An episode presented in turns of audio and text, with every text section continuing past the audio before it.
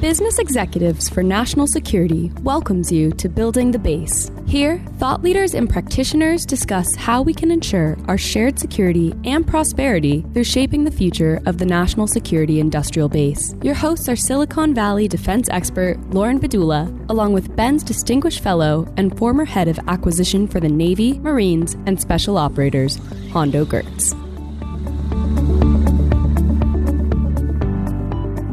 Welcome back to Building the Base. Again, we're recording here from the Reagan National Defense Forum. We are so excited to have Congresswoman Elissa Slotkin with us today. Congresswoman Slotkin has a really interesting background in national security and is now a key policy leader when it comes to national security and defense issues on the Hill. So we're excited to dig into some of that today. Thank you so much for joining us. Thanks for having me. So, Congresswoman, we worked together uh, years ago in the Pentagon, and uh, you just made it through another election. Um, but I, I'm sure, like many of us, you probably didn't envision where you are now. You know, way back when, when you were growing up or going to school, maybe you did. And uh, so, how? Uh, you know, give us a little of your background and kind of where you're coming from, and and your journey getting to this uh, point of being a member of Congress. Sure, and thanks for having me. Um, so I grew up um, in Michigan. My entire family is in the hot dog business.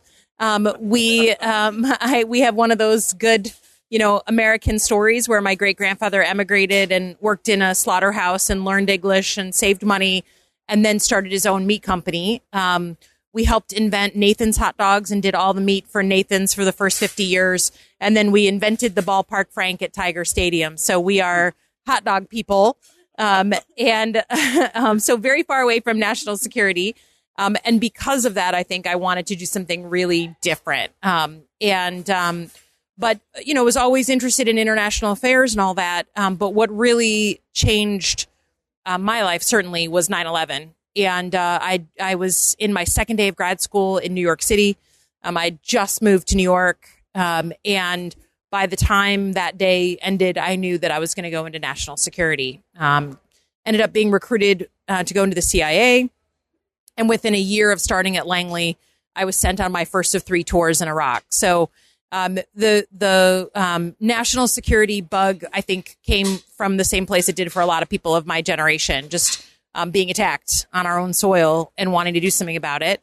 Um, met my husband in Saddam's palace. He was working for General Petraeus. He was a career Army colonel, um, and I have two stepdaughters, both in service. So um, we are a service family. Never thought I'd run for Congress. If you work at the Pentagon or anywhere in Washington, you're sort of trained not to like Congress um, and avoid them at all costs. Um, and so it wasn't a group I was looking to be a part of. Um, and uh, uh, but you know, left the Pentagon in early 2017 and uh, felt like the tone and tenor of things was just fundamentally different. And I had worked for George Bush, I'd worked for Barack Obama, so I ran and and here we are. What a story. One of my favorites. One of the issues we'd like to talk about today or on our show is uh, this this dynamic between the high tech sector and the national security community. And you seem to understand the need for the two to work closely together. Can you talk a little bit about why you see that as so important? Sure. You know, I think we're all to some extent prisoners to our experience, and my experience had been only inside the executive branch at CIA and at the Pentagon um, I'd never worked in the private sector, so I really didn't have um, a view at all about how fast industry was moving, the, the turn, the the um, the startup culture, uh, particularly in a place like Silicon Valley, that just wasn't in my universe. Um, and um, and then I left the Pentagon, and um, you know, you go and visit other countries, you go and talk to other people, and everyone is complaining about the same thing, which is I have this great idea. I'm a patriotic entrepreneur living in California or living in somewhere and I have this great idea and I want to work with the government, but it's su- there's such barriers um, from financial to administrative that I just can't make it work. Um, meanwhile, um, we're losing our edge over China, and their decision cycle is you know about six months, and ours is about three years to go from concept to to you know something on contract. So the I have come to really believe that um, if we lose our edge to the Chinese, it's not because we don't have the best innovators or we don't have the best military in the world. It's because our bureaucratic systems are keeping us back um, in a really in a really fundamental way. And I think if we don't deal with that, um, we shouldn't be surprised if we lose our edge to China. So we were uh, we were both in the Pentagon for a number of years. I was at SOCOM when you were in a policy side, and and you brought up this kind of you know the friction between the two branches of government, and you know the Pentagon always you know having its opinion about Congress, uh, and probably vice versa. Since you've went over to Congress, um, you're seeing a different perspective. What what are some things uh, folks can do on either side of that uh, fault line, so to speak, to get get better focused on issues and get the trust level up uh, so that we can operate at the speed of relevance. Yeah, I definitely have experienced, um, you know, being an assistant secretary and wanting to tell the Congress like as little as possible because you were scared they were going to leak or, you know, waiting for what weird question they were going to ask you that had nothing to do with the actual threat, you know, or whatever. Um, now I'm on the other side and, and asking the, the questions, um, hopefully um, more informed. But um, I think the truth is Congress can feel that the executive branch doesn't want to be near them. Um, and so we constantly feel like we have to pull things out of the administration um, instead of the administration just being a little bit more strategic and saying, look, we do want and need things out of the Congress. So let's go to them, brief our plan ahead of time, get their support for things. It takes a very small dose of, of um, sort of advanced planning and briefing to get Congress on board with something. And I think that's what is, is people are missing. Um, and I see this acutely, frankly, because we have right now a Democratic House, Democratic Senate, and a Democratic president. So, like, I, I mean, I'm, I'm got an open door.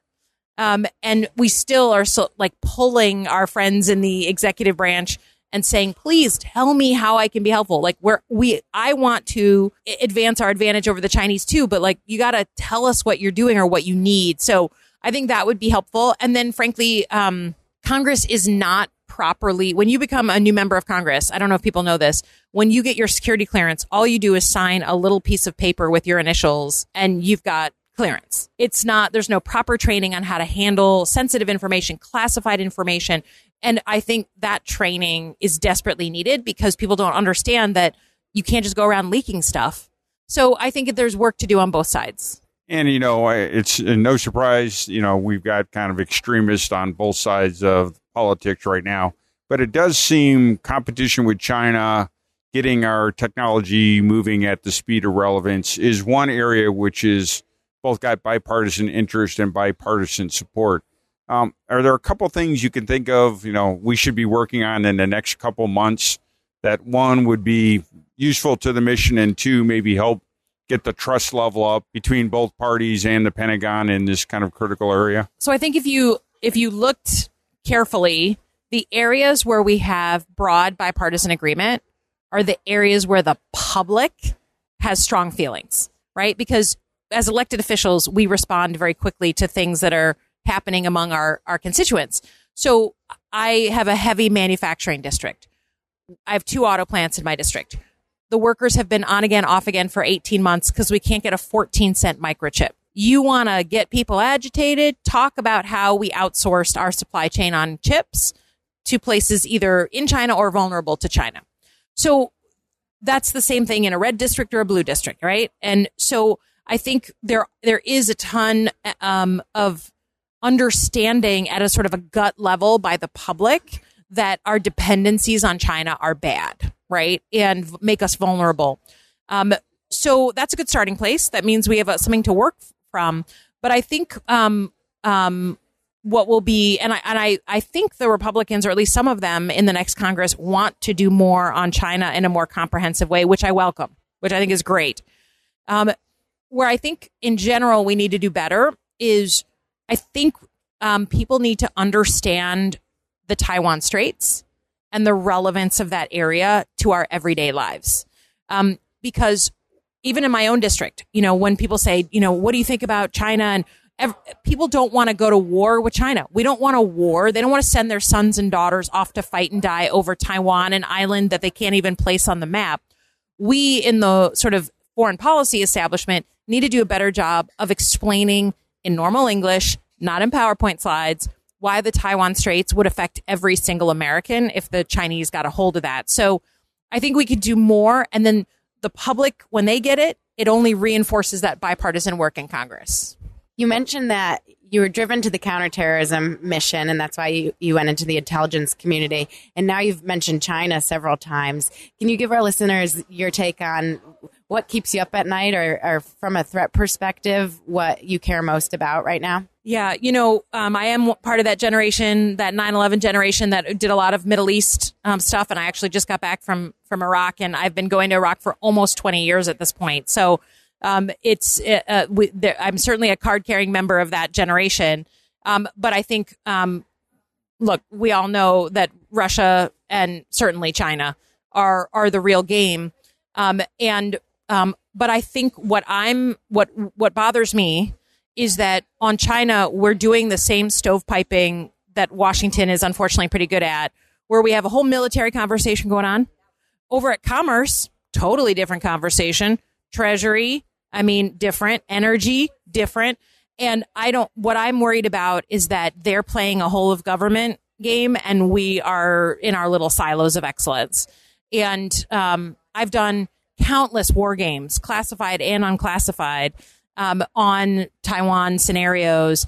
And every single time, um, you know, the, the, the facilitators will be talking about what a place like China could do as a first move in the homeland. And then, you know, my military friends just kind of like skirt past that, right? Because that's not their portfolio. And they're like, they want to get to the war game part. And I'm like, um, hey, as a representative, if we have major power outages all over the, you know, East Coast and Midwest, like my public is panicking. I mean, so I think we need to look at this problem in a more holistic way. And we don't have great habits of doing that that keeps me up. I still think, sadly, that we are vulnerable to a cyber 9 11. I do not think we've had it. I think the Colonial Pipeline was our USS Cole. We we knew it was bad, and and we we all talked about it, but it's kind of gone away. And I'm I'm worried we're going to have an attack that and and it's and with cyber, it's civilians on the front lines, and my public certainly doesn't feel like they know who to call 911 with if there's a big cyber attack. Um, and um, and look, I mean, I think I do feel generally it's getting better, but the division among Americans will keep us from being as um, unified and muscular about our positions abroad because there's internal debate and, and that fractiousness affects everyday life and, and certainly in my district, a, a swing district, it keeps me up at night. You mentioned civilians on the front lines, and something we talk about a lot is really the private sector and businesses on the front lines too, which you've certainly uh, alluded to, and and the interna- international dynamics now that companies are facing, whether it comes to shoring up critical capabilities, like you talked about with semiconductors. Could you give us your take on what businesses should be thinking about? When it comes to globalization or now maybe deglobalization? Sure. You know, it's interesting. The folks I meet in the private sector, everyone from, you know, the big three autos, right, in Michigan, down to really small startups, there is no unanimity on how to think about supply chains going into the future. You have some companies that have like had their come to Jesus and they're like, that's it. We were too dependent on foreign sources. We're changing that. We're going to either bring stuff home to the United States or ally shore it, right? Put it in, in um, friends and um, uh, allies and partners. Um, and then there's others where it's almost like COVID didn't happen and supply chains problems didn't happen. And they're like, really still have a lot of dependencies on China. Frankly, a lot of big tech and, and, and big um, organizations, you know, Apple. And that surprises me because I feel like I kind of got religion about supply chains during COVID. Uh, so really having someone in your leadership circle take a hard and honest look on the vulnerabilities in your supply chain. Should we have whatever comes next and something is coming next. And then I'm just been fascinated by the private sector's response to the invasion of Ukraine, right? That's a dynamic that's new for us. And I think is what China is watching very closely, right? It's like McDonald's and American Express and all these folks who had no demand signal from the White House or anybody else like to shut down, who just out of sort of a sense of moral solidarity and you know PR or whatever it was shut down. Um, and that I think is having a big impact on the calculus of countries and thinking about it. And I think that's amazing. So I think the private sector is going to have a bigger and bigger role in our thinking. And frankly, when I talk about those war games, it would be awesome to have private sector folks in a war game. I know we have classification issues, but figuring out how to get some bigger companies in there so that they would be like, oh crap, if that happens, here are the 12 things that happen in my world. And here's what happens to my customers. That's what I mean by sort of not just even whole of government. I really should have corrected it. Whole of nation um, preparedness um, uh, for that God forbid scenario. So, Congresswoman, you talked about the manufacturing and whether it's onshoring again or or rebuilding. That's driven by talent and workforce. And you know, I think one tragedy over the last two to three decades was, you know, Votech wasn't. You know, we got rid of a lot of Votech. We got rid of trades. Everybody had to go to college, even if it wasn't kind of the best for them. How are you thinking about um, rebuilding kind of the workforce that's going to need to power this future industrial base? And are there things you're working in Congress or things Congress could do to help kind of bring a new generation of workforce in that's you know digitally trained in digital age, but also understands and uh, appreciates working in the industrial environment? Yeah, you know, as someone who has a ton of manufacturing, um, we have a ton of unions in our district, and um, they have you know, these incredible apprenticeship programs that are now, they've got, you know, way more slots um, than they ever had before because the work, you know, work begets more opportunities. Um, and there's definitely a drag factor on getting people into those, into those um, jobs. Congress has actually um, created and in many cases funded a bunch of programs, none of which have like any marketing dollars. Like no one knows about them. We don't use, I mean, it's really a kind of a shame. Um, but um, the programs that I've been the most impressed with that I think are are really um, working for this youngest generation are the ones that I've seen, for instance, at like Dow Chemical, which is very devoted to Michigan, Midland, Michigan. They had, I think, 50 to 100 vacancies per year in uh, jobs that didn't require a four year degree. Um, and of course, they had the money, but they went to a local community college, designed a curriculum with the community college. The kids go to school part time work part time, and if they graduate well, they go right into a job. So for this generation, there's a lot of young people looking for certainty. There's a lot of first generation would be college students who are terrified of the debt, who can't hear, you know, don't understand from their parents' perspective. Their parents don't know what job they're going to get after those four years. So there's the family is like trying to advance themselves, but it feels like such a risk.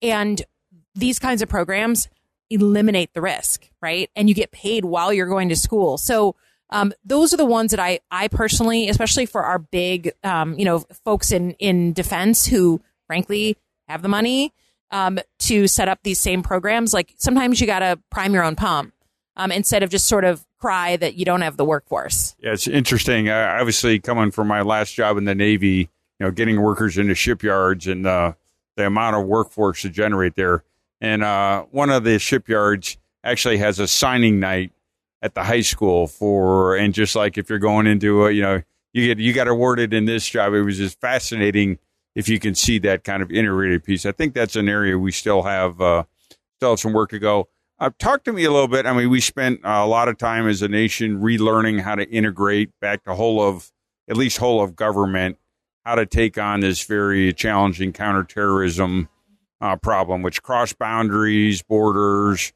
was multinational. What are some of the things you learned as you were helping lead in that uh, challenging area that we think we that are transportable to the kind of challenges you see coming to the future? Um, because I, I think some people think it's just well that's counterterrorism. We have to forget all that and relearn a bunch of new things. Um, my experiences are probably some good things that can uh, we can build on already. But I'd love to hear your take on that. Yeah, for sure. And I think there are a lot of lessons actually um, that we could bring with us. I think the biggest one is that you never know what friend you're going to need. So you better have a lot of them, right? And especially with a, a very networked world, like suddenly, you know, the servers in Lithuania can become the epicenter of a major, you know, counter China, uh, uh, you know, offensive or whatever. So you just never know. And so this is was was my heartburn with the last administration is like look, eh, I'm not going to say all of our allies and partners pay unequally or are always the best, but what is the downside of keeping them close, keeping them warm? Because one day you're going to need them. And, and I think that to me is the same, whether we're talking about counterterrorism or we're talking about Chinese cyber attacks or we're talking about Russian incursions or something else like a pandemic, right? I mean, you just never know. So, um, make friends and keep them close and keep trying to make friends. I mean, I think, you know, dividing the world up into adversaries and friends doesn't make sense. You need to constantly been trying to move the adversaries over to the friend column, you know, or the competitors to the friend column. So I, that to me was a primary lesson. I think secondly, um, especially when ISIS took over big parts of Iraq and Syria again, you know, I was played a big role in putting together the counter ISIS coalition, right? The political input we needed from all these countries. And we don't and shouldn't do everything as the United States of America, right? And the, the value in the war on terror of knowing like, wow, the Italians are way better police trainers than we are. Don't send my military in, please, to train Iraqi police. Please send someone who has a federal system, right? And, um, you know, the Norwegians have great F-16 capability and, you know, knowing everybody's strengths and then playing as a team. Again, we hope we never want to have a military operation against China that feels like, you know, I call it mutually assured economic destruction. But playing as a group um, is something I think we really hammered during the war on terror that should be brought with us into the next series of threats. So you talk, talked a little about what you're seeing at the local level in terms of jobs. I wanted to shift gears a little bit and get your take on the economic outlook and how this might impact the newer entrants to the defense industrial base's ability to collaborate with DoD. Just while I was out here, I heard about two pretty notable companies that are closing up their public sector businesses because they don't have the cycles to spend on on going after business. So, how are you thinking about the economic outlook? From what I understand, and I am by no means by no means an expert, a lot of the companies that do both commercial and defense work have always had defense be the smaller portion of their work. So that's the first thing that's that they're going to sort of pivot from when the the big factor of inflation, you know, just is with us. And um, so um, I, I I it sounds to me like this really unstable economy is a really bad time to be, you know, a tough time to be bringing new players into the conversation. Um, I, I obviously it's more than just the current economic situation, but I, I have, um, you know, I had an, a, a microcosm in my own district where I have a, um, a manufacturer who makes some land vehicle parts for the the army, and they had a contract that expired in November, and then they had another one that they that they secured that would start in April. And they're like, if we don't have continuity, all those workers, you know, we're not going to be able to do that contract. We're not going to be able to bring them back. So workforce issues, inflation issues, um, timing issues, which is again part of a congressional problem. So it just like doing business with us is hard. And we fixed that and we, we brought that contract. We were able to get the, the, um, contracting folks to bring it forward. Um, but for the head of that business, the headache that that poor man, I mean, if he's reaching out to his congresswoman, he's desperate, right? I mean, he's desperate. So he's done everything he could. And so think about the time and effort. And the next time he goes to figure out what he's going to do, I don't blame him if he says, you know what, uh, that business is too, you know, I want to have a normal life. So, um, until we deal with that, um, the economic factors uh, I think are going to dominate, and that's that's a problem right now. So, Congresswoman, uh, I think the last Congress was the oldest Congress in the history, uh, and you're kind of uh, this next generation coming up, and there's uh, uh, you know, but a rather small group now that have either military experience or national security experience. Um, we've had Congressman Mike Gallagher on here; he was a Marine. How do you influence the larger Congress and get them to understand the national security implications when uh, maybe they haven't, you know, had any experience whatsoever, or their experience may be, you know, very well dated uh, from the national security issues. How do you how do you leverage that knowledge to help improve the larger understanding from the congressional side? Yeah, we think about this a lot because um, there are there is a group of us, and actually we we did a number on both sides of the aisle of veterans just got elected to Congress in this next class, which is great. Um, on the Democratic side, we have three new leaders at the top, none of whom have any background in national security.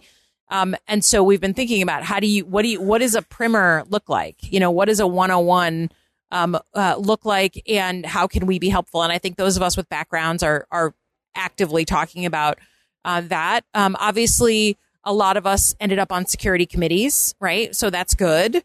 Um, and I think, um, um, you know, the the thing that I work hard at is trying to help my peers who have no background understand that national security is not just like any other political issue that gets thrown into your plate and that what you do in Congress has a signaling effect to both our allies and our adversaries.